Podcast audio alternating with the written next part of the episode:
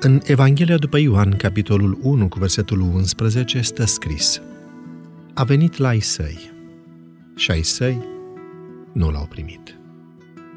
Isus venise în baza autorității lui Dumnezeu, purtând chipul lui, împlinind cuvântul lui și căutând slava lui.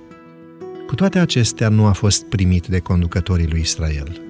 Dar când alții aveau să vină asumându-și caracterul lui Hristos, însămânați de propria voință și căutând propria slavă, pe aceea aveau să-i primească.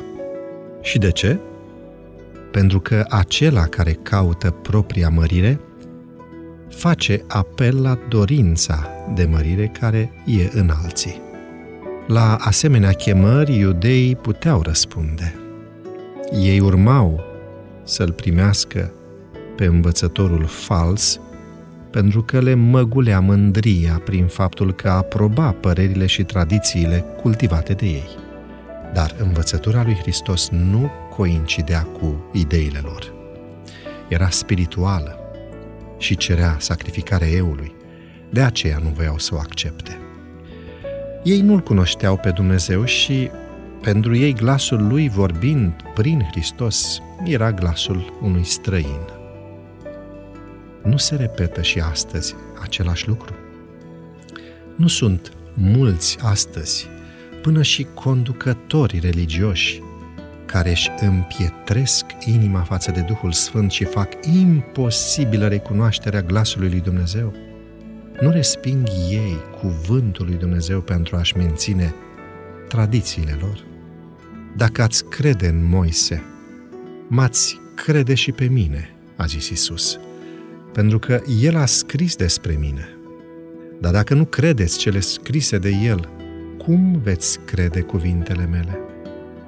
Hristos fusese acela care îi vorbise lui Israel prin Moise. Dacă ar fi ascultat glasul divin care vorbise prin marele lor conducător, l-ar fi recunoscut în învățăturile Domnului Hristos.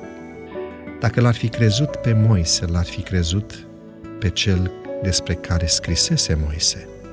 Isus știa că preoții și rabinii erau hotărâți să ia viața. Cu toate acestea, le-a dat explicații clare despre unitatea sa cu Tatăl și legătura sa cu lumea. Ei au înțeles că nu aveau scuză în opoziția lor față de Hristos. Totuși, ura lor criminală nu s-a stins.